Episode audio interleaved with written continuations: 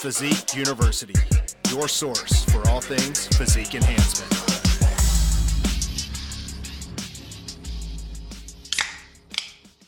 All right, here we go. Hey, what's up, everyone? Welcome back to Elite Physique University. I'm John Gorman, your host. We got Jason Theobald laughing at me in the background. Jason, what's going on, man? How are you? I'm doing well, man. You know, uh, it's a good Thursday. Although it's it's it's been rainy as shit here. I don't know about where you all are, but it's killing me. But uh, other than that, it's been a good week. Why are you laughing? Because I fell off the wagon. I'm cracking a fucking monster. Is that what you're Yep. giggling about? it's uh, Yep. it's definitely one of those days. I mean, we always record on Thursdays. What, what people don't know is last Thursday, I think it was. Hell, maybe it was Sunday. I can't remember. we got an episode recorded. We got about three quarters of the way through, and my damn laptop wasn't plugged in, and it died, and we lost everything. So oh, it wasn't your cat that did it. well, I think it was my cat. I think I said that because I didn't want you to be pissed whenever it happened, so I blamed it on the cat. So Nah, I, I've got my I've got my laptop plugged in this time. It didn't die. got it. Um, so we're going to be good. Um, but man, I'm excited about this this topic today. So Cliff, man, what's going on? How are you? I'm good. I appreciate you guys having me on. I know I know we've been uh, trying to make the schedules work with this for some time, and I apologize because that's my fault. no, it's all good, man. So a lot good. of people, yeah, a lot of people are super super familiar with you, but I do want to kind of give you an introduction here and Jason you can chime in too if you want. The the cool thing is is with all three of us this topic I've been saving for a while now because we're going to talk about this not only, you know, you guys can really talk about it from the athlete perspective, but we can also all three talk about it from the coaching perspective. It's really the truth about what it takes to get peeled, 100% stage ready, just shredded out of your mind. And this topic, I think, is going to be a fun one because we can talk about natural bodybuilding, enhanced bodybuilding, and the whole nine yards. And to kind of give people an idea, you know, Cliff, you and I have done multiple, multiple podcasts together, whether it was on the old TNT podcast, we've done some Ask a Diet Coach videos. Um, but we co own the Physique Summit conference, and we've been doing that since 2015. It's kind of crazy, man. You know, it's been five years. Isn't that crazy to think about? Yeah, time flies so fast. Yeah, I mean, the, but the cool thing is with that is if you talk about the three people that have been at the summit pretty much every year except for the first year, it's been me, you, and Jason. I mean, Jason, we brought you in in 2016 to be on the Q and A Yes. panel. Um, Yep. The first year was, you know, Cliff and I, we didn't really know what the hell we were doing. We just got people together and we just kind of just did it and figured it out.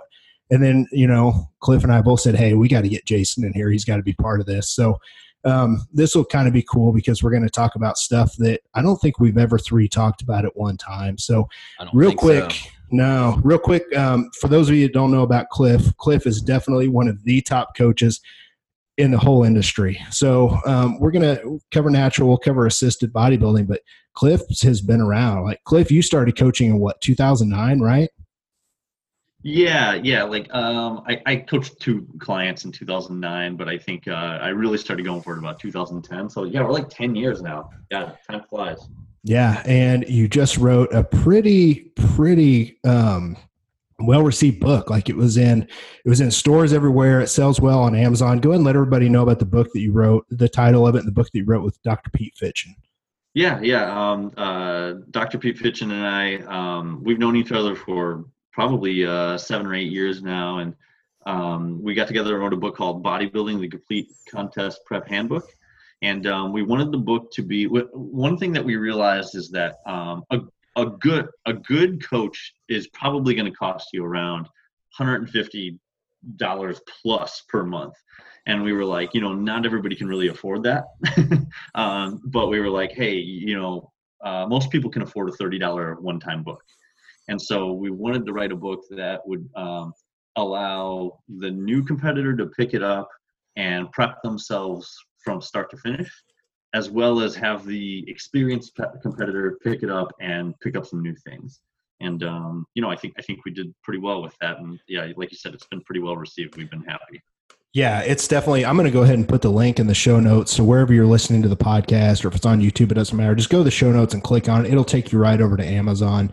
You guys can pick that up because you're not going to find a better book on contest prep, especially for thirty dollars. And and I've read the other books out there. There's a lot of good stuff, but this is definitely one that I'm going to recommend to you guys. So check out the show notes. Um, Cliff, here's how we kind of start. This is how we kind of start the show off. We talk about what's new with us or something new and cool that we've learned over the last week or two that we want to pass along to the listeners. Um, so, what's new with you? I, I know that we've talked about some stuff off the off the show before we started. What do you want to pass along? What's something new that you've learned or an announcement that you might have for somebody? Um, yeah, so I, I, guess the couple of things that I've been uh, working on that should be coming out soon is that um, I guess one of the and John and Jason, I'm sure you guys have had this thing too, where it's like um, as a coach, you can only take on so many people. Um, you know, there's always that limit of how many people you can work with at a time. And then the other aspect is that um, I only work with competitors, and I have a lot of like um, people who are very serious about weight training tell me that they want to, um, you know, sometimes they inquire about coaching, but I don't usually work with non-competitors. So um, I'm going to start putting out some um, sort of sort of training templates that are customizable to to the individual, and uh, those will be out in a couple months. And um, in addition to the book I already wrote, I'm slowly chipping away at a second book here uh, that should be out late, very late this year, or um, very early next year, uh, assuming I can keep chipping away at it at the pace that I've done. Um, this one's going to be all about um, the psychology aspect that I use with my clients. Um, because, you know, John, you've heard me say over the years many times, like, um, there are very few people that can draw up a really great plan, but there's even fewer that can get people to follow that plan. and um, this is all of the psychological things that I sort of key in with my clients to help them make them mentally tough and that's that's perfect because it, you, you know a lot of your talks have been so well received at the summit because they've they've included a lot of these principles that you're writing about and we're going to talk about a lot of that stuff on the show today guys because you know jason and i have you know over the past 22 23 episodes we've talked a lot about jason we've covered hormones we've covered metabolic capacity and reverse dieting the importance of off yep. like sticking to your diet and you know all this different stuff we've covered but we haven't necessarily covered the mental side of this and we're going to cover a little bit of everything today and that's going to be super important. But before we get into that um, jason what's something new that, that you want to pass along or any kind of announcement you have? Sure. I mean i i, I got a couple things. Um, my next um, hormone class um, will be june 13th it's a sunday. Um, so i'll be putting something out on instagram. I had 15 in my last one. Um, and so I'm going to go ahead and hold. This will be my sixth one now, and um, I cover things that basically it's a full protocol to help you fix where there's hormonal dysfunctions you know we're we're kind of just feeding up didn't didn't get everything jump started again. So if you're interested in that you can email me jason at scoobyprep.com and i will send you the brochure on it. You can read it see if it's really something that you're into and then save your spot. Um, and then another thing i was just going to pass on it was just some little tidbits. Um, had some issues with some clients with prolactin and um, did some digging on like just some natural remedies and found that about 1200 milligrams of b6 will help lower it um, along with vitamin e um, will also help. And then it was interesting because my company new ethics has uh, chasteberry liposomal and actually at low doses um, under 400 mgs uh, the info said that will actually spike prolactin but then in doses over 500 milligrams you can actually use it to lower prolactin. So um, you know that was some interesting tools and some things um, that uh, that I kind of dug out um, just for the for the toolbox. And if you're looking at labs and you've got issues with that, um, you know that might help you there. So that's my announcement, and then that's my little my little education. Yeah, very interesting. You know, I was familiar with with B6 because you know back in the day I had some clients that would they're worried about prolactin related gyno, and that was always one that I heard it through the grapevine. I didn't really necessarily see a lot of information on it, but I, I just kind of heard that from other people. So I, I had that stored in the back of my head somewhere, somewhere over a thousand megs, and you said 1200. Um, so that was always interesting, but I always wondered, I was, you know, is, is this just some shit some bros are saying? You know? So then i would sit there and think about b6 and you can find it in tablet form in walmart. It was super cheap. And i always just wondered is that legit or not? But now it, apparently after you, you did some digging it is. Yep. so that's yep. that's pretty cool. That's good information to pass along. I just have a real quick announcement. Um, you know we're recording this on a thursday and this releases on a sunday. Um, so by the time people hear this, I will have made my announcement with the Phat Muscle Project apparel company, not just being an apparel company anymore. We're relaunching it and it is now a supplement company. And a lot of people didn't know that. Um, they've been guessing asked me if I was going to start a white trash energy drink company, which I thought was pretty funny, but it, it makes sense. yeah, um, Cliff was like, damn it, I wish that was it, man. We'd have nonstop energy drinks at the summit. but um, no, we, we launched it and we've got the basic supplements to launch and we're, uh, we're super, super proud of that. So if you guys want to check that out, the link's in the show notes. It's fat as in P H A T, not F A T, phatmuscleproject.com. Um, check us out uh, we really, really are proud of this. And, and, we did it mostly just for our clients and, and to have an alternative, an, an affordable alternative with supplements that are made that are extremely, extremely high quality. So give us a shot. I don't want to talk any more about that because we've got a great topic to talk about today on the show. And guys, I, I want to kind of start this off with a statement. So, you know, as I said earlier, I want to break this show down into the physical side of things but I also want to talk about the mental component um, because it may just be the most important part when it comes to the very end of someone's prep. And, and like I said, Jason, you and I have talked about cortisol and metabolic capacity and all this in labs yeah. and all this stuff on this podcast. We have so much more to talk about, but I want to dig deeper.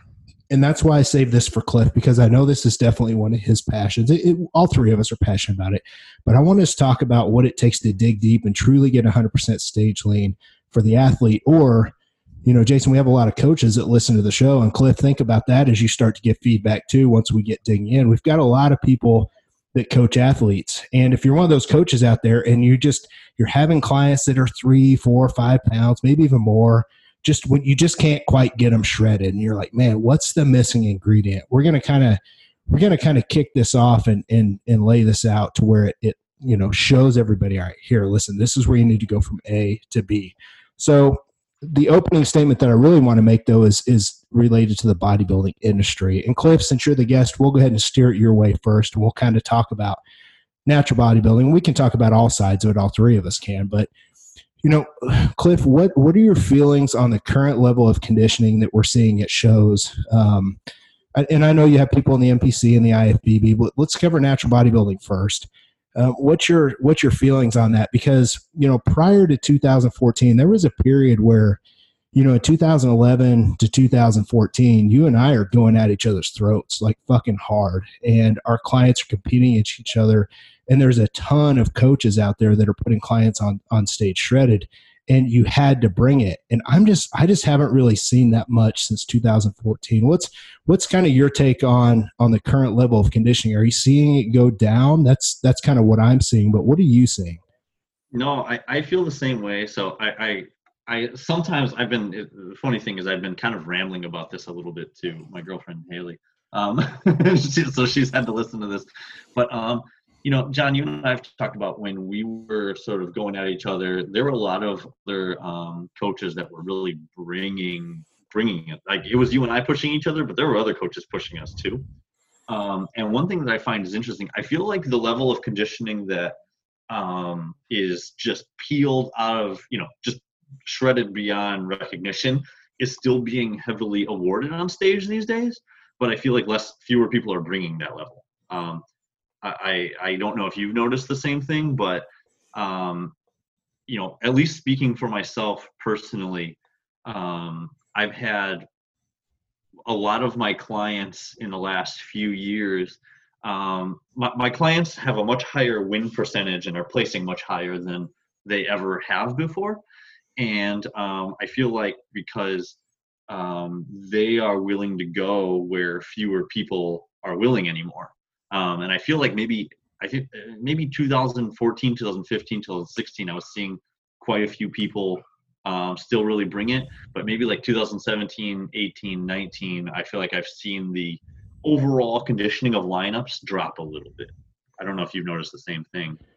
Yeah, I have. And, you know, while we're talking about the natural side, Jason, feel free to jump in here because you have a shit ton of natural people that have hit the stage as well. It's it's one of those things to where, you know, when we were battling it out and you had a lot of other coaches, and I hate to say names that, that aren't really around coaching people anymore because I don't want that to sound like it's a negative thing. They've just chosen not not to continue to do it like like us three. Like we're still doing this full time for a living. And there were a lot of coaches back then that were good with a lot of clients and they're just not around anymore. And I almost feel like we just don't have the the same amount of coaches that are out there passionate about it like like we did in that short period of time and i think more people are just concerned with with coaching people you know for instagram or they're just whether they're an athlete or not and cliff you've kind of said this before they're just dieting for social media and they're not necessarily so much interested in dieting for the stage do you do you still feel that's the case Oh, oh yeah. I mean, here I'm, I'm going to give one example for those that I mean, for those that follow natural bodybuilding. Like, we kind of look at what happened at IPE Worlds um, this last year in 2019. Um, IPE World Championships. John, you had uh, you had a world champ there, correct? Yeah, I did. Yeah. Uh, in women's physique. Yep. And like, I had the men's bodybuilding world champ and the women's bodybuilding world champion and then um, Brian Berkland had classic physique world champion and figure world champion. Correct. And then um, Pete Fitschen had third place in bodybuilding, and um, like it was pretty like most of the world champions on that date, and the people that were placing in top three in general were um, all, all of us are friends. right. Yeah. um, you know what I mean? Like, I, uh, there's something to be said for like all of us are sort of have that same quality, and we sort of we don't really let our clients. We hold like we all have take different approaches, but I think we all have like certain expectations of our clients. Like, we're not going to let them stay lean year round just for Instagram. you know what I mean? Right. Um, so, like, I don't think that's a coincidence that all of us sort of take certain stances on those types of things. And and you know, here's the other thing, and I'll throw this over, and Jason chime in here too. Do you guys think this is also because there's more coaches out there now with the rise of Instagram? Because if you look at the 2010 to 2014 timeframe, I kind of was pointing out, like, yeah, we we had a big you know insurgence of coaches then, but not like what we see now. So now I think. And this is my opinion. I think there's so many different coaches to choose from, and people really don't fucking know who to pick and they end up getting mediocre coaches because that's it's really kind of watered down. Jason, is, is that something that you can kind of see happening with with uh, the coaching industry right now on both sides? Doesn't matter, you know, which side of the fence they they compete on. Would you you think that's accurate?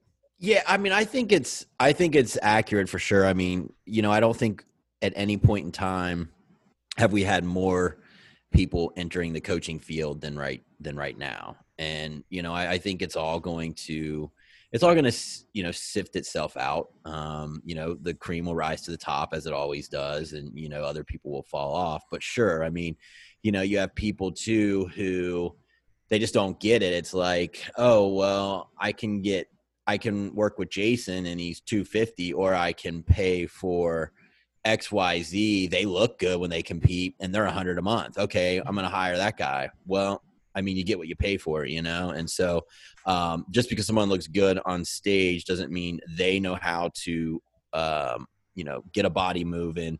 Uh, all the, I mean, I've been at this 15 years. I've seen almost everything that you can see in terms of, you know, shit storms and what you have to fix and how you have to go. So, I, you know, there's levels to it, as I always say. And I think that, you know, like anything in life, you get what you pay for. And so, yes, there's a lot more options out there. And then I usually get people, you know later uh, when they've done it once or twice and they realize that they really want to do this and go far they're willing to invest more. So i get it like it's your first time out i'm going to go with someone who you know i don't even know if i'm going to like this um, but yeah i think it has a lot to do with the amount of choice that you can that you have right now. One other thing though on the natural side i'm curious how you guys feel about it. Um, you know how much do you think it's impacted uh, by the fact that the natural conditioning standards kind of seem to hit like a huge peak in terms of you know guys like brian whitacre came along and you know they're dieting 30 weeks to get peeled. Um, you know i've gone on record before and i'm not dieting 30 weeks to get shredded. Like call me mentally weak i don't care. Like so does that impact um, just the amount of athletes that you know will do that and go there and will not go there and so, you know, are you kind are we kind of coming into a generation where they're not really wanting to diet that long? I mean, if you look at the Jim Cordovas of the world, they looked amazing, but they weren't in the kind of shape that the top natural guys are in now. Yeah, interesting. What do you think, Cliff? Um, I I do think it's impacted it, along with the, um, you know, introduction of the other categories. Um, so you know, I think I think the combination of the two is really what does it. Um, you know, I, and I guess for myself, I, I still like I, I've always liked to see competitors very very lean, but I don't want to see a guy that looks like a shredded swimmer beating a very very muscular guy. Do you know what I mean? Um, but if one guy is slightly bigger but kind of soft, and the other one is slightly smaller but just shredded to the bone, Yeah. then I'll probably go for the lean guy. If that, Yeah. if that makes sense. I generally do Um, too. I agree. Yeah, um, I, I do think that um, for a few years it went too much towards the shredded swimmer, um, and and you know for those that don't know what I look like, I could be confused for the shredded swimmer. so you know what I mean. Um, but I I guess I think that I think it's come back a little bit in terms of like they want to see that well-rounded bodybuilder. Um, in terms of the judging standard, but I, I honestly I think that the bodybuilding division for what a lot of people are looking for. Here's what I say, and this isn't trying to, this isn't trying to poo-poo, um, you know, classic physique in the in the natural side, because I think classic physique in the natural side is probably, um, you know, I have clients that compete there, but there's less distinction between natural Yeah. bodybuilding and natural classic physique. One hundred percent. Um, and then and then you look at men's physique. I think the thing is that um, you know a lot of guys feel like they may not be ready for bodybuilding, but in actuality, at least this is my take on it. Um, you look at um, classic physique and men's physique. You have fewer ways to actually beat your opponent. Um, you have fewer poses in, in men's physique. Um, and a lot of the things are a little bit more structure based, whereas in bodybuilding, you can get leaner than your opponent to beat him, you can outpose him. And so I actually think it's a mistake for a lot of these guys that don't have these really elite genetics um, to say, I want to do these other divisions because I don't feel I'm ready for bodybuilding. When in actuality, I'm like, you have more ways to actually to beat your opponent. Um, I think genetics matter a lot more in something like um, men's physique because you know if you if you don't have this awesome structure, you're not really going to have many ways to make up for that. I I agree with you there. Actually, yeah. Hey, and Jason, I, I want to throw this back to you real quick, and then, then we'll talk about some of the reasons why we think people aren't able to get as lean. Um, what are you seeing on the NPC IFBB side as far as conditioning over the last five years? You know, I don't really have my finger on the pulse of that side Yeah. of the industry like you do. Are are Yeah. you seeing it kind of mirror what we see in natural bodybuilding? Do you think the standards and I- and I know maybe not the IFBB side, maybe the state level side, but you Yeah. break this down however you want. Do you, do you see the, you know the same problem that we just talked about? Yes. Yeah, I mean we we do, um, especially on the bodybuilding side now, because honestly, in the NPC side, a lot of people are uh, a lot of the actually really good genetics are heading to classic. Um, a lot. So when you go to when you show up to an NPC show, you know you might see one or two big guys that are in shape, but honestly, the bodybuilders aren't really the most gifted athletes in the show and they aren't usually the hardest. You're seeing the best athletes gravitate towards classic. And I think that's a whole, you know, uh, indictment against the fact that people don't want to ruin their health. Um, you know, and so they're going more for the classic and the conditioning in the classic classes at the lower levels, they're still really solid. Um, I'm not saying every guy comes in peeled, but like you're to have some really ripped up dudes with glutes hanging out, even though the shorts are, you know, cover more area.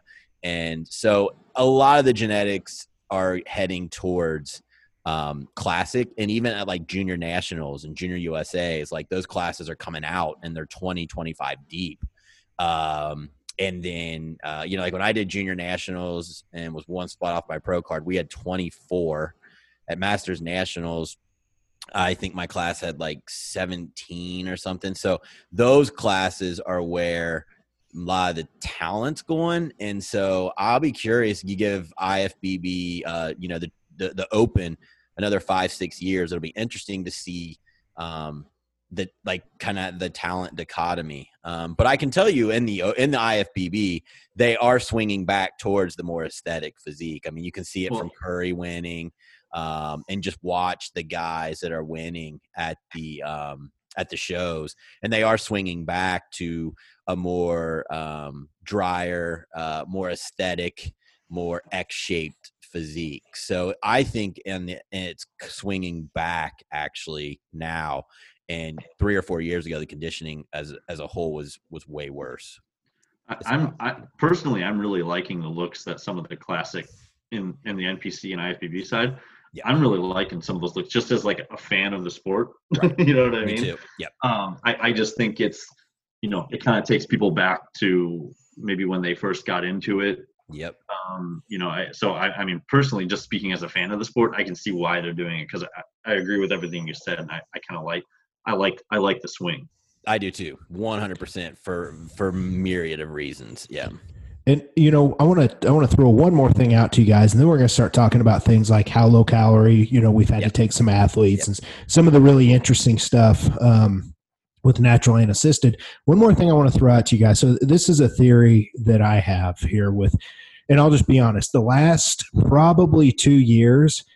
Um, and here's the thing I feel like I'm the best coach I've ever been at this point. I feel like I'm knowledgeable. I feel like I can look at labs. I feel like I can screen my people. I feel like I can fix them. I can set them up for a successful prep if I have them all off season or they come to me and everything looks good. But I have struggled the last couple years with more clients than I have in the past to getting them 100% stage lean. And it's one of those things I'm sitting here trying to figure out what the fuck is going on here? What why do I have a lot of people that are and, and here's the thing, it's worked out well because the competition is so low in, in natural bodybuilding.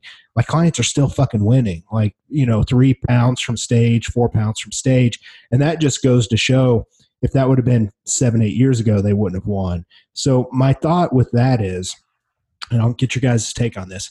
I think that more people are chronically diet, dieting now more than ever because of things like Instagram, because of, you know, when I was with First Form, we had the My Transformation Starts Today challenge. And like people are doing that fucker, you know, every 12 weeks they're dieting and then they go off for like, and listen, I don't care. Like I'll, I'll stab that in the face. Like people are not coming off that and they're chronically dieting all year long to try and win 50 fucking grand. Or they've got these other competitions or just Instagram in general. And I just feel like the industry is seeing more people chronically dieting now more than ever before. Do you guys think that that's possibly something that might be playing into things that coaches are running into? It, it, it definitely. I mean, I you know I 100% agree with you because I you know I'm getting more and more you know especially females who are just not not healthy. You know, it's the same scenario every every day. I mean, you know, it's I was with this coach. Um, I think they were doing everything right, but I'm not responding to drops. You know, we keep putting in more cardio. Then I'm finally starting to put on weight. It's the whole thing, you know. And so, I mean, I've made a whole extra business out of reading labs and fixing people and it's it's all stemming from at least on the female side it's like i gotta lose weight i've got I, i'm a number on the scale everything they do is designed to lose weight it's never let's be strong let's be let's build muscle it's just that's not the mentality and it's got to stem some from instagram you know what i mean it, it has to um, or just social media I, I don't want to throw instagram completely Sure. under you know i mean um, but yeah, I, I think that um, it's a chronic state of dieting, chronic state of stress. I mean, I, I would, I would, I would say our society as a whole is under stress more now than probably any other time um, in in any of our parents' lives or anyone that came before us. So then you add on the stress of always, you know, trying to be in that mental game plan of drop weight, drop fat, drop this. Um, yeah, I think it's compounded the issue for sure. And I'm now starting to get men with issues too, um, which I never really saw, but I'm starting to get them more and more now.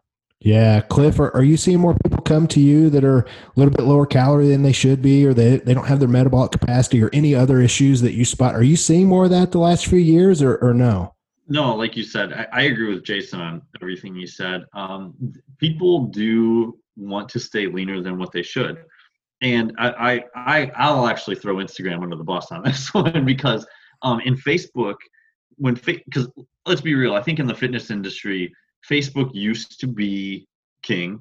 You know Yeah. what I mean? Like uh, maybe what, like 2010 to Definitely. 2015, maybe Yep. start of 16. But in the last few years now, Instagram is king. Facebook is politics. Yeah. so, Yeah. so, Yes. so, um, you know, they used to be able to post and not have to show themselves all the time. But now in Instagram, you know, if you want to post, you got to show yourself. And um, and now combine that with like everybody's a coach culture. Yeah. Um, if they want to, if they want to build their business, they're like, I have to stay lean, I have to stay looking good. And I have a lot of people, you know, asking me that, and I say, well, you know, are you wanting to do this for coaching, or you want to be actually a good competitor? Because there's a there's a diverging road there at some point. Um, and so, you know, I, I absolutely agree with that. And um, you know, John, you and I have talked about this for years, ranting in hotel rooms to each other about how people that diet too soon or too often, they're just not going to be able to get as lean as they ultimately could. Yeah. Um, I mean, I, I'd like to see people not diet for lengthy periods of time. When I say lengthy, I'm not talking just a few months. Like, I'd like to even go a year without ever having to do a mini cut. you know Yeah. what I mean? Like, just just eat and enjoy and comfortable. And and also like I also think that people have a skewed view of what comfortable feels like anymore.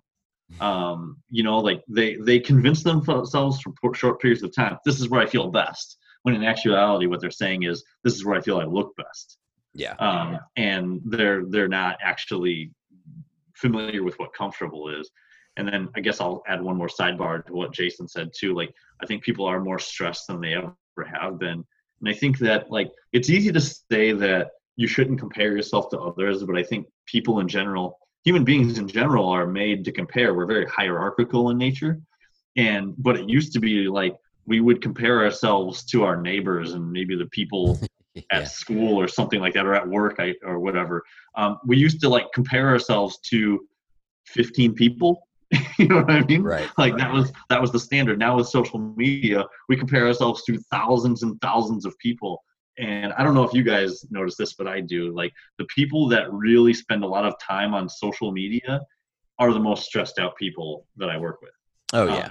Yeah. and, and i don't i mean the people that like i do a lot of social media but that's it's my job i mean i i don't ever scroll social media i like post and then i go about my day um, but i find that the, the best bodybuilders are usually the ones that don't do a lot with social media Hmm. I can see that, man. Low stress, low set, low stress, and low pressure. I, I can see that for sure.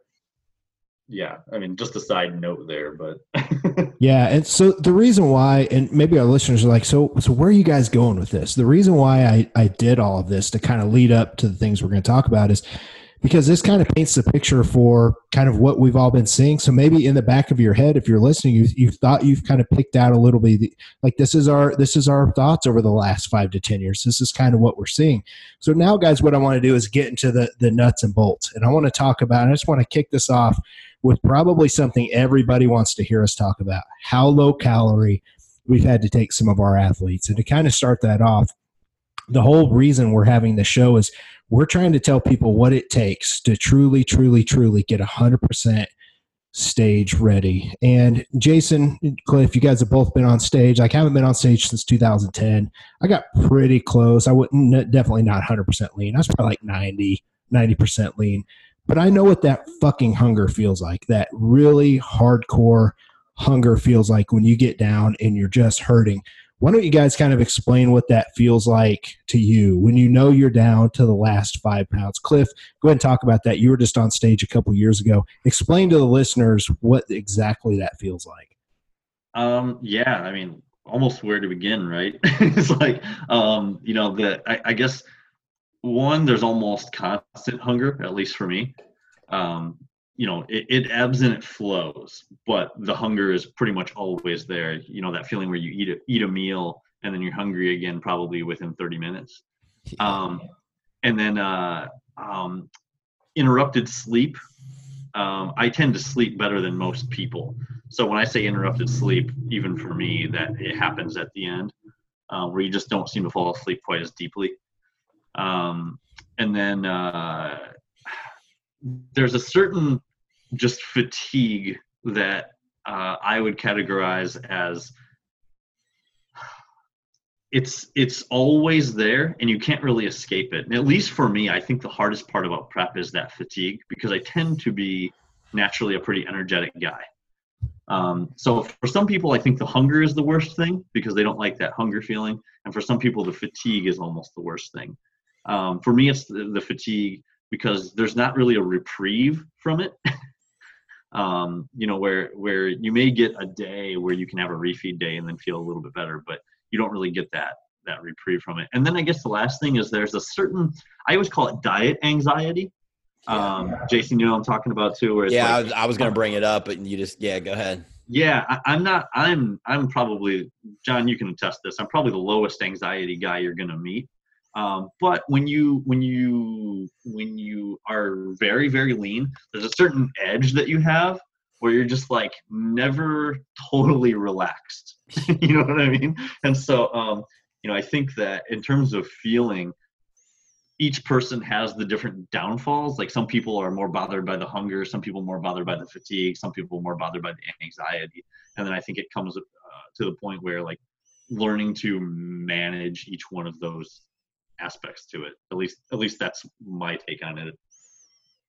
Yeah. Go ahead, Jason. I know, I know um, you got some. I mean, he covered a lot of good things, Cliff did, but um, you know, for me, I always when when I'm into that point where I'm in my final four weeks, um, and I I know that it's going to be kind of hell, and there's going to be kind of a lot of just dark days, and so you kind of have to welcome it and think about the fact that the fact that you're hollow, like you never feel full, you just kind of walk around uh, with a hollow feeling, maybe even emotionally as well. Um, and no matter what food I put in me, it doesn't it doesn't help. Um, and then you know, a lot of times I have problems. Like once I get in the final four weeks, um, I I know when I was getting ready after the Hurricane Pro, and I I knew I could have done better and um, I really pushed myself hard for the Kentucky Pro, and I passed out twice. Once going to the fridge, and my son was right there, and it kind of freaked him out. And then I passed out getting off of a, a leg uh, press. And luckily, I was able to grab something as I was going down, and I didn't, you know, co- you know, it didn't cause any problems. But and you know, at the time uh, when I'm outside of that, thinking about it, I'm like, man, you're you're a dumbass. Like you should have probably rested or had a couple refeeds, but I just pushed right on through and didn't even think twice about it. I'm just like, yep, I'm prepping. That's that's normal. I'm just kind of deal with it. So sometimes that happens to me. Um, and then the anxiety is kind of pretty bad for me, but I'm a, an adrenaline driven guy anyways. Um, and so that's probably one of the worst for me, especially in the evening, just that anxiety and then, or like anxiety with your schedule.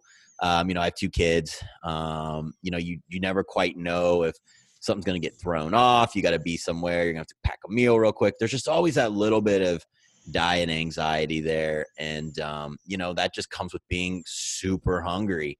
And you know, for those listening, this doesn't happen or it shouldn't be happening. You know, 12 weeks out, your coach should be you know landing the ship properly but um the plane i mean but you know uh by the last four weeks those are some things that i experience almost every time and then cliff's right about sleep you know like i'm a pretty good sleeper too but you know at that point like a lot of it gets disturbed you wake up a lot i'll have night sweats at times um so yeah i mean you've got to be ready uh to know that um you're going into an area where you know the worse you feel generally, the better you're probably going to end up looking.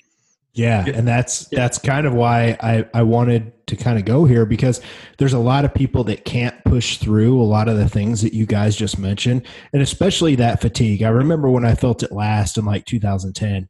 I had this feeling, and the only way I could explain it was, you know, people say the feeling of death. I felt like I was walking through quicksand yeah. all day, every day. And the only thing that would help is if i like had starbucks. But now these days we know if you're gonna fucking overstim yourself you're actually gonna feel like shit anyway. So like yeah you'll come up for a little bit but then you just get overstimmed and like your cns is fried and you feel bad.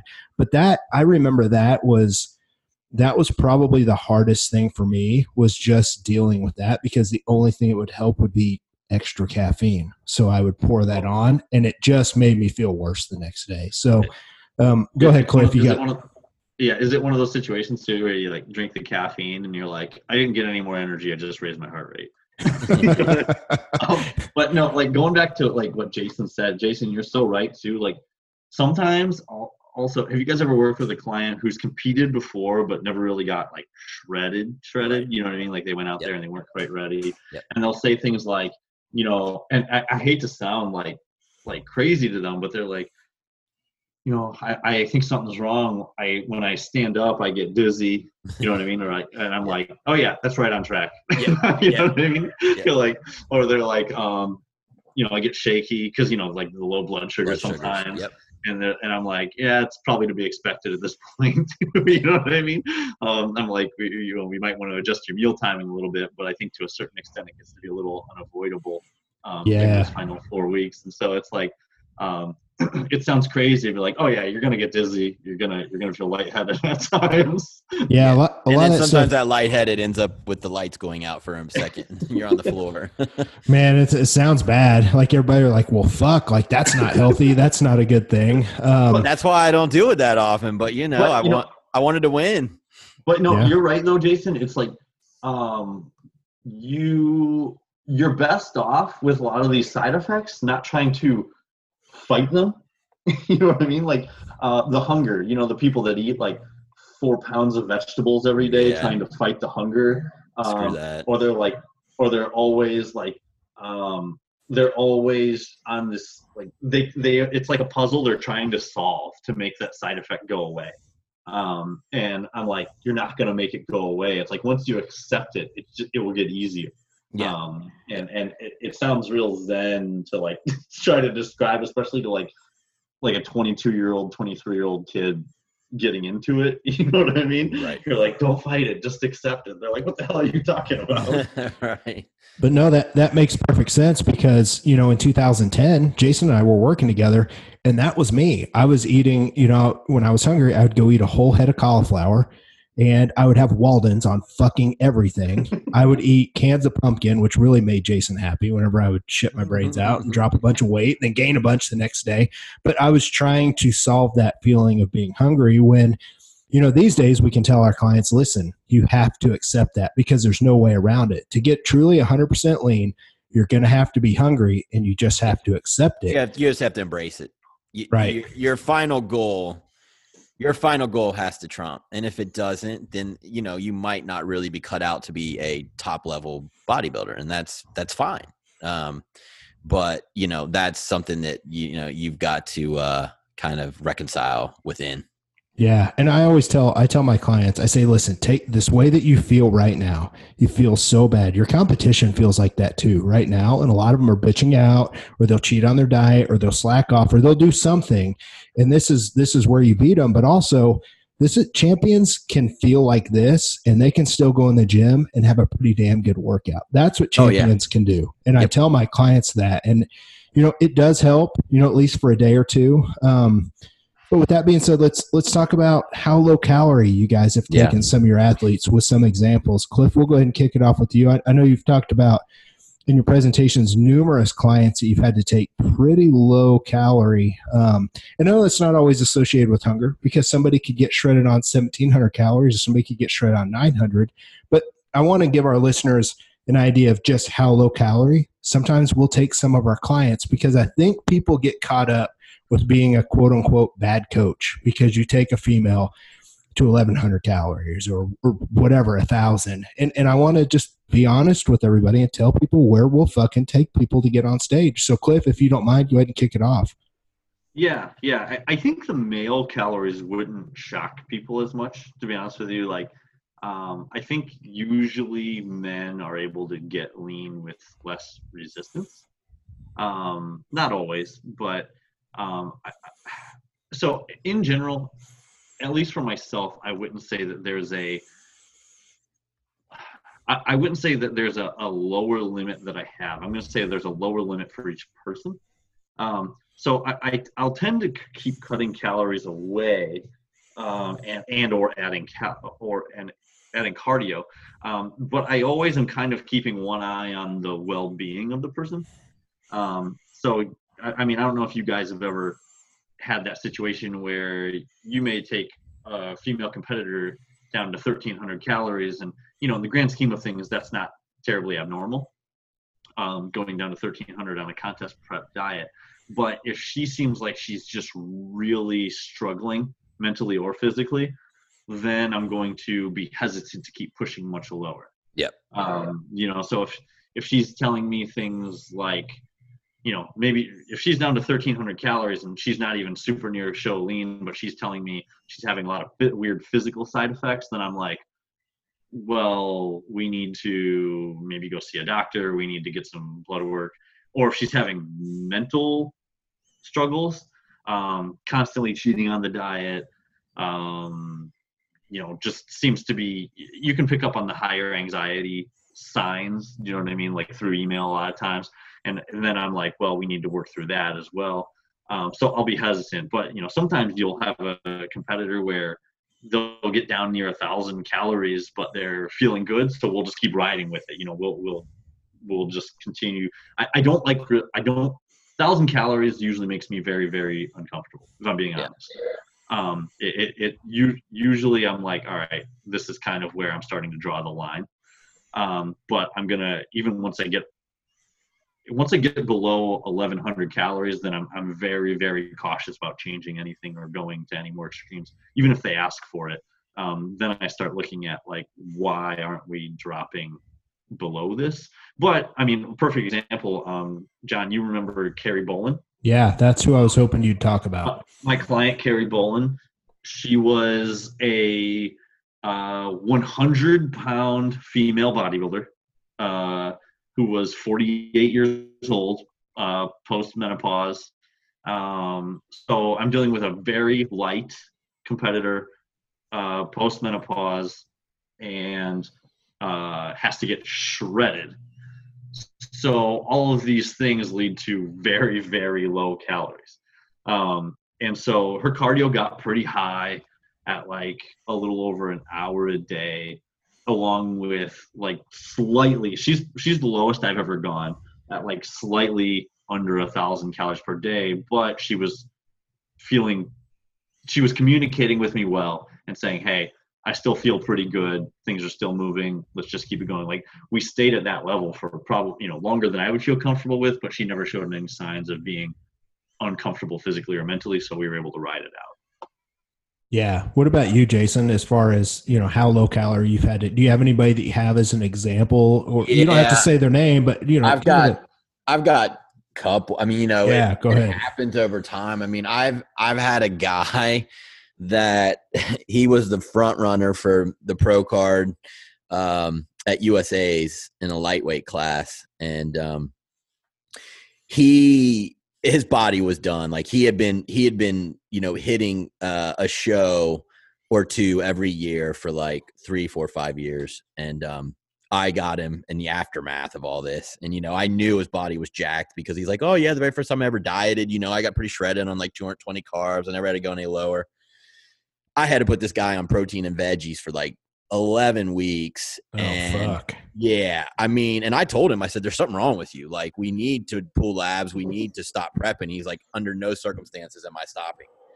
I'm like, all right, well, all right. So I've already warned you that you're you're fucked up. But if you don't care, then all right. So yeah, I mean, I never did the math on the protein veggie days, but like, you know, if it's 300 grams of protein, um, what that's 1200 calories. Um, and I think at times we we're at 250 and then you know so a thousand calories for a guy and you know I, I don't remember if i had to go lower but it was pretty pretty bad and i mean it lasted like i said it was like 10 weeks of it with one refeed a, a, a week um, so that was super low. My general rule generally is 10 10 times body weight i really don't like to go under so i like to get someone obviously in the off season and then have that in my mind of where about that would be for them Um, but for women, um, I've done protein and veggies with them as well. And, you know, protein's a lot lower. So, you know, if you're thinking 150 grams, that's 600 calories. And whatever you pick up from veggies, maybe another 150. So we're talking 750, 800 calories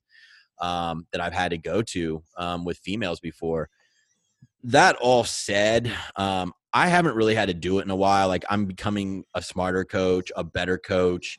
Um, I'm trying to get people to work with me in the off season so I can run labs, I can get everything bright, I can get their body where it needs to be. And then you don't have as much of those those issues. But, you know, hey, listen, I've always said this and the people I mentor, I say, look, if you know it's getting to the point where it's definitely going to be um, detrimental to their health, have that discussion with them. Always have that discussion. Let them know why it's a situation, why that you're not super comfortable with it you know, like Cliff said, look at their biofeedback. If they've got some things that are suggesting high cortisol, guts going to shit, sleep's going to shit, they have no response to training, but you know, you're not show lean yet and you know you got to pull another three, 400, 500 calories. Have a discussion with them. If they say I'm I'm game, and then you tell them, look, you might need 18 months off repairing the damage, and if they're ready to go for it, that's about all you can really do. And then at that point, your job is to get them ready until they say uncle, you know? So, um, but again, I, it's, I try to work a lot smarter now than I did back in those days. And, um, it's been paying off. So, but yeah, I mean, sometimes you, if you're in it to win it, you know you're doing damage, but you don't give a fuck and you're going to push on, go where you got to go, man. But um, I don't really recommend it. Yeah, and it's it's one of those things, guys, too. And, and Jason, we've talked about it on the show quite a bit natural versus assisted. So this yeah. is going to be a big, big difference. You know, Carrie Bolin won the world championships, you know, 100 pounds looking insane. And Cliff, you had to take her to 900, just shy of a thousand calories. Where Jason, you, you know, if you're working with some assisted women, they're not going to have the kind of backlash or have to have the kind of time off um, that a natural female is going to have. And i think that's that's the same thing with guys too. It's the same thing. I've had to have some guys down to 1600 calories towards the very end um, but they're usually lighter because they're natural. They're guys that are they're going to get on stage at 165 pounds. So if i'm getting them down i'm, I'm with i'm with you. I'm kind of around that 10 times body weight then i start to wonder all right can they stick to this you know but if somebody weighs 165 at the end and the very end of the diet they're at 1600 calories maybe with a carb up at you know 1900 sure. I've had to go there but oh, there, oh, there's always people need to realize that that last little final stretch that we're talking about it's it's a lot of people just can't get through those sticking points. And it's one of those things to where you know if they have to end up going there you're right the time off is going to be so important and it's one of those things if with me i'm just this way. If a client won't take it i just tell them there's nothing else i can do for them and i let them go after they expire. Because you can't take someone like that and turn around and have six months off usually especially a female and then try and turn around and diet them again. Because then, then where are you going to fucking take them i mean right. you just took them to 900 calories or protein veggie or, or whatever that situation is. Um, so to me it's, it's just it's just kind of tough Jason, are you seeing more people now that, as far as the natural side of things, and, and I don't know what the ratio is if your clients, are seeing more people now more willing to take time off now that there's more education out there? And Cliff, you can chime in on that as well. Are you seeing more people willing to take time off than a few years ago, or are you, are you still seeing it kind of the way it was? Well, you know, you kind of have to um, consider the source. So consider who I am. Like I put out a lot of info about you know, reading labs, uh, fixing hormones, getting your body into a proper situation. I won't just start someone who says, Hey, I want to pay you to diet me. Like, that's not how I operate. And people that contact me, they contact me because they want that extra, you know, knowledge of reading labs and keeping them healthy. So the people that contact me, they're more than happy to take the time off, get the lab work, and do all the things that they know I do. I'm not getting someone who thinks reading, you know, getting lab work is dumb or, you know, just wants to push, push, push because they know that's not the kind of coach I am. So I'm not seeing it. My my clients listen to me like you know and and and they know that i'm going to all right the show's done. We got to restore your period. We got to look at your labs. If i can't get it back i'm going to add these certain supplements. I'm going to get it back before i do anything else. Like they kind of know from listening to me and you know the knowledge that i put out what they're getting into and people come to me because they want to learn to do this long term healthily. So I don't see the pushback, but you know, I, I'm sure that there's plenty still people out there who um, either don't buy into the fact that they need to be restoring their body after you know putting it through that or they just don't care but for me no like most of the people that come to me that's what they're looking for cliff so. whenever whenever you're getting people apply um, and you have to tell them hey listen like we need to take most of this year off and then maybe prep for a show next year are, are you running in, into any problems with that now or are you seeing it are you seeing it starting to lessen? Because I know back in the day we had a problem like getting people to actually buy in. That was a long time ago for you and I, but are, are you having any issues with that, or are you seeing to seeing people buy in on on the time off when they contact you now? Um, well, put it this way: I have people buy in, but like like Jason said, I think who you're talking, like how you speak on your social media, does influence who's contacting you. Yeah. Um, and so like my my social media is a lot of like you do whatever needs to be done in order to like unlock your ultimate potential. And so that tends to draw a lot of people. They're like, hell yeah, let's push. And you know, they apply with me, and then I'm like, well, you need to take take this year off. You just competed this, you know, a few months ago.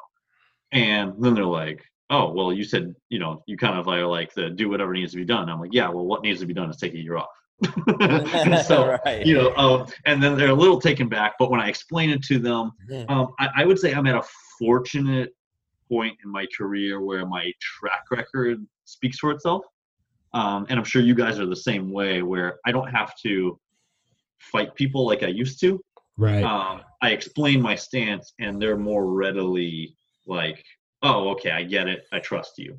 Um, but you know, I'm sure you guys remember like the days when you didn't have that track record. Like you only had what your your words. you know what I mean? And then you know some people would believe you and other people would you know say screw you i'm out of here and so um, um, so you know usually now i will get those people that want to push and compete every year and then i say that's not a good idea here's why and then they're kind of and then i'll usually word it with along the lines of like, hey, sometimes doing whatever it takes to win is being patient. And um, yeah. then they're like, ah, oh, shit, he's right, you know. so, yeah, it, I, I, made a post one time, and I said everybody brags about how they'll do no matter they'll do anything, they'll say they'll do whatever it takes until it comes to taking fucking time off. Then everybody's like, no, that's the one thing I don't want to do. So, guys, we've kind of covered the the physical, the hormonal, the hunger, like a lot of that stuff that that keeps athletes from getting completely shredded. So we've kind of covered all that. And if and if people listening, if they can push through, know that your competition is not is most likely a majority is not going to push through to get there. If you can push through and make it, that's going to be a big win for you. But let's talk about how important it is to actually quote unquote coach people through. So let's put our coaching hats on now. Um, and let's talk about, you know, how to handle the fragile ends of a prep for some of our clients. And Cliff, I'm going to throw this over to you. How much of your job is crucial helping your clients push through to the end when it comes to actually coaching them? The art of coaching, not cutting calories, not not adding cardio. Like we all know that. That's that's kind of what we just covered. But I'm talking about actually helping Joe or helping Melissa push through to get that last five, six, seven, eight pounds off. How much of that and how you do that that's different from other coaches? How much do you feel like that's an important part of your job as a coach? Um, well, you know, I do, you know, I do feel like that's probably one of my stronger points. Um, kind of interesting story on that too. And Jason, I don't know if you know this, but well, I know you know part of it. So um, I think that like coaches have to be good at a lot of things. You know what I mean? Like we're all we're all good with nutrition. We're all good with training. We're all good with playing a little armchair armchair psychology. You know, um, we all are even like uh, pretty good at um, dealing with health issues. And I think that every coach has like certain areas that are stronger or weaker or whatever it may be. You know what I mean? Like we we can't all be great at everything. so, um, like a perfect example is um, I had a client recently uh, that I stopped working with that Jason works with, uh, Renee Aberly. Oh yeah. And yeah yeah and so uh, a good example is like you know, Renee's been pretty open about how she like struggled with eating disorders, and I worked with her for quite a few years, like when she was struggling with it, and we got everything much more back on track. But then, you know, Jason, as you know, she has had she's been working through some more health issues and everything, and so like I would say I told her, and she emailed me, and she's like, "Hey, I don't want you to be mad, but I, you know, started working with Jason a little bit after we stopped working together." I'm like, "No, it's totally fine." I said, "You know, you were maybe working with me on, you know, what I consider to be one of my coaching strengths, which is helping you deal with the eating disorder and the psychology aspect." And I said, when you needed something else, there was Jason with his strength. Do you know what I mean? Yeah. And so I do think it's um I think with coaching there are so many different aspects where you know each coach kind of has their own unique strengths or you know what they're really great at and so like jason is really great with um, reading labs and the diagnosing the medical stuff where i think i would say psychology is probably one of my my strengths as a coach. Um, because personally i read psychology research like i read training and nutrition research. Um, so at least for me i do a heck of a lot of coaching with my clients from a psychology standpoint because like we said it's so difficult to push through at the end. And like i'm sure you guys remember the like first time you pushed yourself to get really really really lean. And it was like it was it was almost traumatic. You know what i mean? Like a lot for a lot of people like pushing to that limit can be a sort of traumatic experience. And so i think there's a lot of uh, coaching that is required to find out what parts of it are traumatic and what holds certain people back in their mentality to get to those. Jason, what, what would you feel is like a percentage of how good you are as a coach? Like how much of that comes into how you're helping someone through email? Like the psychology of it towards the end, yeah. you know, the last five, six, seven, eight pounds. Is, is that a really crucial thing for you compared to years past? You know, that's actually a really good question. Like I've I obviously do not read uh psychology, you know, text like Cliff does. Um and so it's eh, I'll be honest, it's not something where I sit there and be like, "All right, we're at week 4. Now I really need to start, you know, paying attention to the psychology of things." So uh, but at the same time, you know, I obviously help my clients through things as they arise, but I'm not generally going to sit there and be like, all right, we're at week four. Like you might start experiencing this mentally and that. And I'm not saying that's what Cliff does. I'm just saying I don't do that. Um, but as things arise, like, you know, I'm quick to, to try to deal with them, but I, it's not something that I'm, um, honing in on per se, but when people have issues, you know, I have no problem dealing with it and I give you know situational advice you know based on my own experiences and digging in. Um, i have no problem doing it but it's not something that i have like all right at six weeks out i need to make sure to tell them this. At four weeks out i need to tell them this i don't really go about it that way it's more organic as it as it develops yeah, and I know we're all three a little bit different. You know, Jason, you're a pretty cut, dry to the point yeah. guy when times need. And you know what? we'll see posts from our clients that say, "Hey, we we really love that." And Cliff, I've seen that. I've I've heard people talk about you. Like Cliff was a straight shooter with me. Like he made sure I understood exactly what I needed to know. And you know, it, it's some of those. I think coaches that can kind of do it all are some of the best coaches because I've got clients where I've had to been like it, because I know them well enough through emails. I'm like, listen. You're being a bitch, like you're feeling sorry for yourself. You need to really dig deep. It might be a guy that I know and there's some people there's no way in hell I'm going to say that to because that's just going to crush them. Like they're going to get yeah. pissed. It's going to crush them. You know, I'm, i might have a female that's crying in one of her workouts because she's just struggling at the end. I'm going to I'm going to be a little softer with that person. Yeah. So it, it, you know when you get a bunch of different clients, it comes down to how you handle them. You know, as they get they get in towards the end. I know you guys can hear my cat. Don't you fucking come over here and unplug my laptop. Mm-hmm. That happened last time to me and Jason. I don't even know if we talked about that on the show, but we're not going to have that happen here. All right, but back on track. Um, you know, I think that's just something crucial that a lot of coaches don't realize. The thing is just cutting calories, adding cardio. It's it's a lot of that stuff, but it's how you can help people deal with the mental stuff. You know, I can fire up some of my clients in an email, and they're like, "Hey, I needed that so much," and it's going to help them push for a few days. Then they're probably going to need something else. Um, you know, Cliff, I, I've heard you talk to some of your clients before, and you've used that line. Maybe you're not cut out for this. Why don't you talk about that? Because I, I love that. What happens when you've actually had to say that to a client before? Yeah. So yeah, that, that is a little, um, so I think we've all been to the point where you have a client that just seems miserable throughout the entire thing. Like they almost seem like there's nothing about this process that they enjoy at all.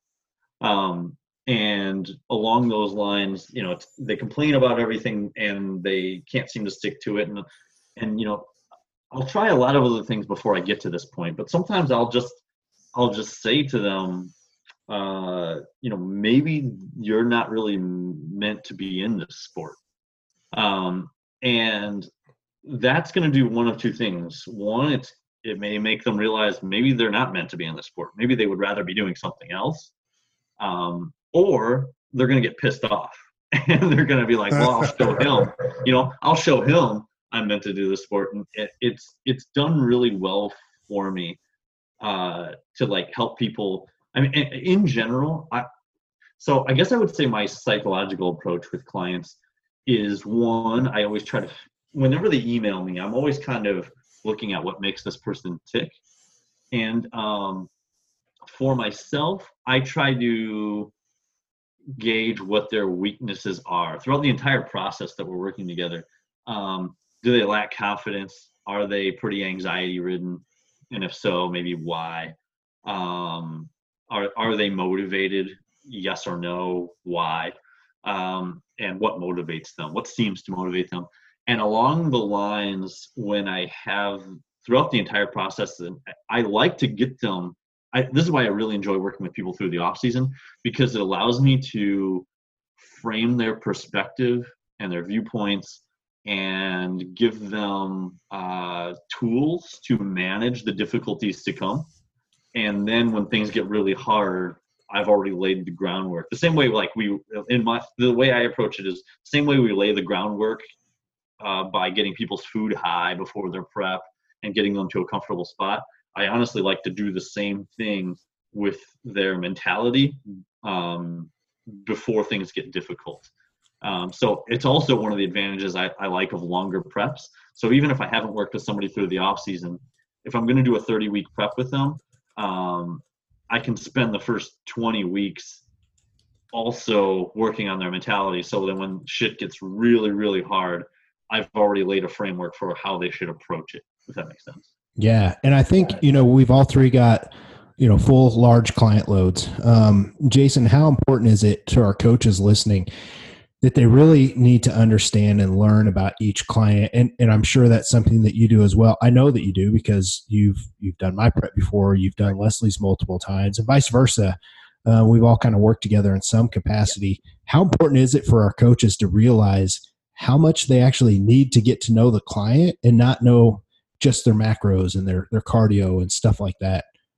Oh yeah, I mean, you know, there's been times where obviously I've created really great friendships, you know, out of, you know, clients. So, you know, you're always trying to kind of garner a little bit of info about what their daily life is like, what makes them tick. And then sometimes, like I said, that becomes a friendship. But I'm not saying it has to, obviously. But my point is, you're digging for those uh, pieces of information because I mean you're building a program that has to work with their life.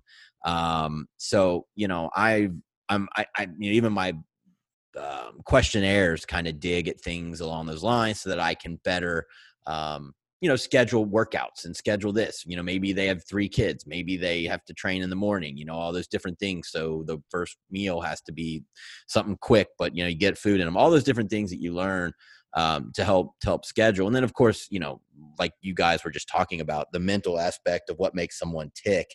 You know, can you um, you know, I can kind of tell when someone is going to be more like me as an athlete and do well with tough love and when someone needs a little bit more validation. So like you know, they might get a little bit more attaboys from doing things that I kind of just consider that you should be doing anyways but i know that based on their conversations that i need to to give that. And so i'll provide that as needed. But you know there's some people who um it's better not to give them validation. Uh it keeps them working for it. And you know some people are that way where you know they they want to impress you and you know if you give too much uh, they get they get too relaxed. So you're kind of constantly kind of feeling those things out and i think the better of a coach you are and the longer you do this you can sense those things from people uh, over over times with talking and then you know the way you give your instructions is kind of how it keeps them motivated without having to you know build a program of motivation like it's just built in based on how you interact with them. Yeah i agree. Let me, let me get your guys' thoughts on this and i'll weigh in at the end as well.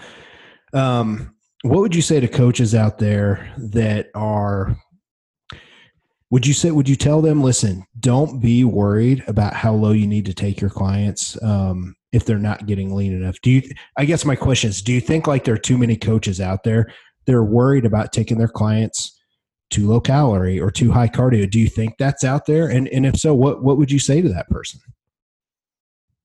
I, I mean i guess i would say i mean i think there is such a thing as too low calorie um, but i think that some people's measure of where it is is a little off. Um, because like I, you know i've heard some people say that you know they don't want to take their women below 1300 calories in a contest prep diet and i'm like well that's not, not really reasonable if you want them to do really well you right. know um, and so I, I think that um, you know but also like jason said I, I think it's also how low calorie for how long like jason took his his that one guy lower um, and there are repercussions from that. But also, you know, Jason does shorter diets than I think you and I do, John. Right. Um, so you know, it's like, uh, how low are you going to take somebody for how long, and then knowing if they have the repercussions. But I think that um, I think that comes with experience because you know. Uh, I, I think that a lot of the people that are too worried about going lower, uh, a lot of them maybe don't have the competitive experience themselves along with uh, maybe they haven't coached enough people. A lot of it is just coaching in theory. You know, I think there's a lot of people right now uh, on Instagram and stuff like that that are coaching more in theory than in practice. I think yeah. there's a lot of people that maybe they've done no shows or maybe one show or you know they haven't really coached a lot of people. So, uh, sorry, but this is like actually a big pet peeve of mine. Like going on right now within the fitness industry is people there's so many people creating content uh, and they're telling everybody what they need to be doing with diet and training when they have so little experience with diet and training themselves or coaching other people and right. so i think there's a lot more content producers than there are people that are actually yeah. skilled with coaching diet and training yeah, so Jason, I'm going to kind of kick this back over to you, and then we're going to we're going to wrap it up after one more thing. Um, I guess what I'm trying to to get out of this too is Jason, you mentor a lot of people. You, yeah. you, do that. You actually have people that you bring on, and they pay you to mentor them. Correct. Um, what would you say to the coaches out there that are worried about taking clients to low calorie? Would you say, "Hey, listen, just ease into it. Like you need to do it a few times. Like you need to have a lot of feedback. Like what's something that you help your your clients with that you're mentoring?" Yeah, I mean, first off, I do think that. Um, a lot of new coaches uh, do s- kind of suffer from from what you're talking about. Like they don't know truly how far to push on someone, um, and so there are those coaches out there that are afraid to do it. Right. Um, so so I agree with that. Um, you know what I generally teach when I teach my mentor thing classes is basically this: um, if if the client is generally healthy, you know, and you've looked at everything and you know they're generally healthy you've had your conversations with them about what the ramifications of pushing further are then your job at that point is to get them stage ready um, and if they want to push on then i push on and try to get them there now i still would say there's a caveat to that. Like, you know, if you push as a coach beyond what you feel comfortable, um, and after you've had that conversation and their body still is not responding, dropping calories is not the answer. Um, and so, you know, go ahead and try it. Go, go past what you think might be uh, your comfort zone and, and what might be detrimental. And if they're still not responding, don't keep pushing down lower and lower. Like honestly, um, I get my best responses is working a diet down to the point where you know we're not getting any responses, calories are low, cardio's high, and then I'll just shock the body and, and do a reversal where I'll drop protein, bring carbs back in, you know, manipulate different things. And a lot of times I can get their body going again uh, with more food than less. Um, so, you know, I just don't go that far into the depths of 800, 900, this type calories anymore. I just don't, I just don't really go there. But, um, don't be afraid to push a little harder than what you think they can take as long as the discussions have been have been made yeah so guys i want to throw something else out there to you i, I want to talk about sometimes when it's okay not to get 100% stage lean or completely shredded you know cliff you talked about being a, a shredded swimmer i think that was you that talked about that at the very beginning of the show and you know, I've had clients over the years to where, and you know, I'll use one of my clients. She was a natural figure pro, Stephanie Casella. She ended up winning tons of pro shows. We worked together. Um, and she was shredded. Like she was always, always the most leanest figure pro in her class. And I would watch the girls compete against her make the mistake of trying to match her conditioning when it wasn't necessarily their best look. So they looked yeah. really stringy, over dieted. And I watched girls and and I made this point to her. I said, listen, they're gonna chase you when they're not chasing their best physique. And I learned from that. And this was 2014 when I saw that start to happen. I learned from that with my clients, you know, since then to where if it may not be their best look to try and chase shredded glutes or to try and you know pick, pick the body part doesn't matter but try and can, you know chase that ultra ultra grainy conditioning if their physique isn't going to look the best there. And i put numerous clients especially you know natural guys in you know the new classic category. You don't necessarily have to get them bodybuilding lean. And and i've held them back on purpose and their physique has looked better. It's been a little bit denser. Have there been times that you guys have had to have that conversation with your clients about chasing the best look, not chasing being the most shredded person in your class. Cliff will will kick you off since you're the you're the guest. Um, yeah, I, I totally agree. I guess you could almost take it division by division. Um, so if I'm going to start with like the bodybuilding division, the, the time I see it the most is guys that are dead set on striated glutes. But I don't know if you guys have seen this before. Um, some guys that don't have muscular glutes um, you know the muscularity in their glutes aren't built up. So um, the glute striations don't show easily if they have a lack of muscularity in the glutes. Right. So it's almost like they will um, chase striated glutes to the withering away of the rest of their physique. You know what i mean? Um, right. so it's like everything else on their body is completely shredded except they don't have lines in the glutes.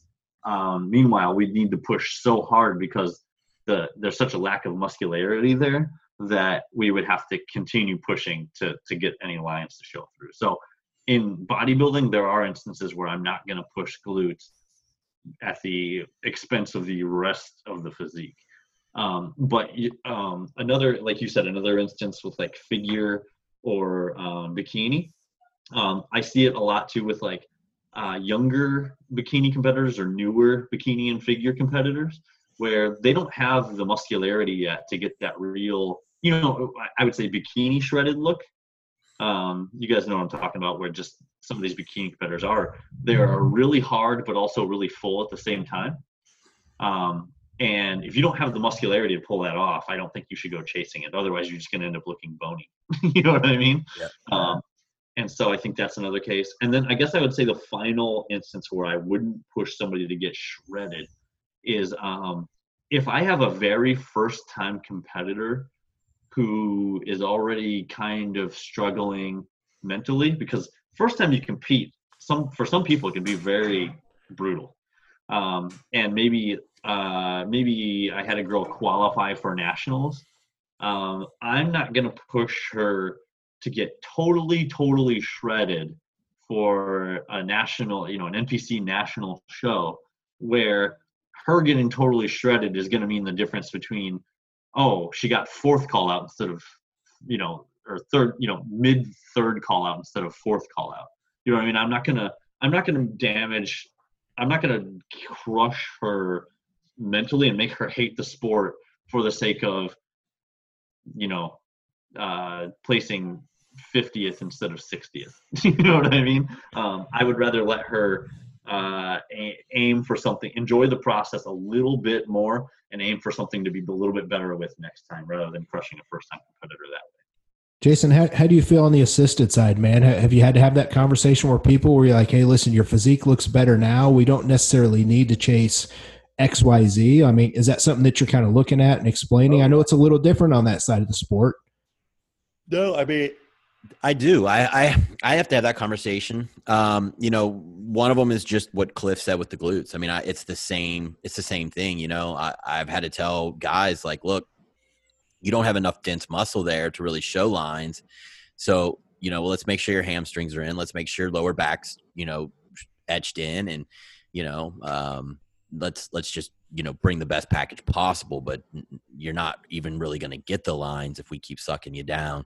Um, but it goes in it really kind of goes in any class. Like in my opinion um, you know there's always a mix between dry and full and what looks better on certain people. And sometimes i'll be honest like when i'm first prepping someone if i've never prepped them before i try to err on the side of get them as peeled out of their mind as possible. But there's been times where once I've got someone there and then I saw them on stage, I'd go back and be like, hmm, your three week out physique might have placed better than than that one. And you know, and I and I tell them my bad. Like, you know, I it's our first time working together. I, I wanted to get you just as as lean as possible. Usually that's what pulls someone through. But there's been times once I saw them on stage and under those lights and in the lineup that um I realized that, you know, when we work together the second show, maybe we'll you know get to that that other look and then start bringing food up and that that was a better look for them. And you know i'm i have no problem telling people you know oh you know maybe i screwed up there. I, I probably shouldn't have taken you that lean. Um, but i'd rather have that conversation than you know oh well i didn't bring you in hard enough. You know what i mean? So but it's happened. Um, so yeah uh, everyone's i think has the best has a mix of what looks best on them. Um, i think the more gifted you are muscularly uh, the softer you can be. And obviously, you can't show up soft, but like you don't have to be, you know, the thinnest skin and everything sucked in. Um, I have some decent genetic body parts, but as a whole, I'm not, you know, round everywhere. And so for me, I always personally err on the side of just getting shredded. No matter every time I suck myself down harder, I always end up better than if I tried to play a little more fullness game. Um, so every client's like that too. And yeah, I, have got I've got a real quick story to tell about Leslie, and we'll kind of wrap this up. You know, I, I did her prep. Oh, I don't know, a couple years ago, two three years ago, I can't remember now. And yeah. she had taken four years off, and she was really looking good. And she did her, you know, the NPC Mayhem. She won her master's class, the master's overall. She won her open class, and she was really close in the overall. The girl that won it was just a beast. But I mean, Leslie was right there, and she looked outstanding. And you know, she had Masters Nationals like six weeks later. Right. And I just told her, and, and, she, to be IFBB pro conditioning, she had about another five pounds to go five, mm-hmm. six, seven pounds. But she looked so good on the state level. And what I didn't realize is, is I told her, I said, okay, we're going to push for that level that the pros are at that way, that way that you're there. But what Eh, you know, and I'm not a rookie, but what I wasn't thinking about because I don't put a lot of females on the national stage. I, they do natty shows. So what I didn't realize is is I started to push her to get to that insane insane conditioning that you see the pros at. And what happened was her body started looking worse because she didn't have the size, first of all. So she started to lose that. And her body fought her so hard because she had already been in prep that she just started looking worse. So what do we do? We actually pulled the plug and we actually started to reverse her in and let her body relax and chill. And she went on and she won her IFBB Pro card. And it was one of those things that, you know, it kind of slaps you in the face. You're like, duh, dumbass. Like, if her body's not looking good, why would you keep pushing? So I, right. that's just something I think I want to, you know, tell our coaches out there that you know sometimes you have to really look and see what's going on maybe they look better not 100% stage ready so definitely definitely an interesting conversation. I mean, they're still stage ready. It's just there's there's levels to it, right? I mean, there's like peeled out of your mind, and then there's like you know, damn, that's a really good look. You know, you could have probably pulled a little more off, and I think there's varying degrees of where people uh, look their best. And I think as a coach, you definitely, definitely have to be like when I do peak weeks for my clients, like I have them start sending pictures like seven days out as I'm adding food, taking it away. You know, generally I'm adding, but like I'm looking at morning looks, I'm looking at evening looks, like, and I'm comparing them and I'm putting them side by side and I'm sending them back to them. And like there's a different, you know, everyone looks a little different, like full and dry, and you got to find that mixture. And it's the same thing with conditioning. So, Yeah, Yeah. I think body fat distribution plays such a crucial role in that. Um, you know, like some some people hold body fat very differently than others, definitely. and it will make such a big difference in terms of how they look, trying to get that last little bit off versus leaving it on. Um, and for for someone, I'll even take myself for example. If I am, and John, I've sent you the pictures.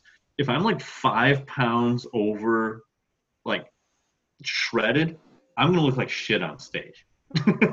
but if I lose those last five pounds, everything pops a lot more. Yeah. Yep. Whereas somebody that is more muscular than myself, they can go on with five additional pounds on Exactly. Yeah. and they'll just look it, it would be described as so if I go on five pounds over my traditional stage weight, people would go, Man, Cliff looks really off. You know what I mean? But Jason, I'll take you for example. If you went on with five extra pounds, they would probably say it's a different look, like full. Yeah. You Yeah. know what I mean? Yeah. So yeah. um, it, it's pretty interesting to see the individuality with that. Yeah. Guys, this has been a really fun show. Cliff, we're going to have you back on. Jason and I talked about some of the different guests that we're going to have on an episode. So maybe we'll have you on for like a peak week episode or have you on for a Q&A. I mean, there's a lot of different topics. I mean, you and I have done so much in the past. I mean, you're always a welcome guest here. Um, I am going to list all of, of um, Cliff's social. It's in the show notes, so we don't have to talk about it now. You guys can just click on the show notes and see where to find him on Facebook and Instagram and where to find his book and everything else that's kind of coming along. So, Cliff, we just want to say thanks, man. I, I know that that health's been something that you've been working on, and we don't have to get into the details here, but uh, positive thoughts your way, and we appreciate you taking the time to uh, to come on the show, man. Thank you. No, thanks guys. I, I really like what you're doing here, so I'd, I'd be happy to come back anytime. Awesome. Yeah. Also, we and Cliff and I will let everybody know. Kind of a teaser. We're not going to say the date, but we will let everybody know. And I think we've mentioned it before. Jason, you're a part of the Physique Summit. Yep. Cliff and I obviously will both be there. We are coming to Tampa in February of next year, 2021. So we are going to move it. A lot of people are excited. We'll have the information, all the dates soon. And then Jason, you and I have a have a two day seminar coming up for Elite Physique University. It's tentative for August. As long as all the COVID 19 stuff stays lifted, you and I should be good to go, man, right here in Springfield, Missouri. Yep. Definitely. So- Looking forward to it. Yeah, you guys just stay tuned. So for myself, Cliff, and Jason, we're out of here. Thanks, guys.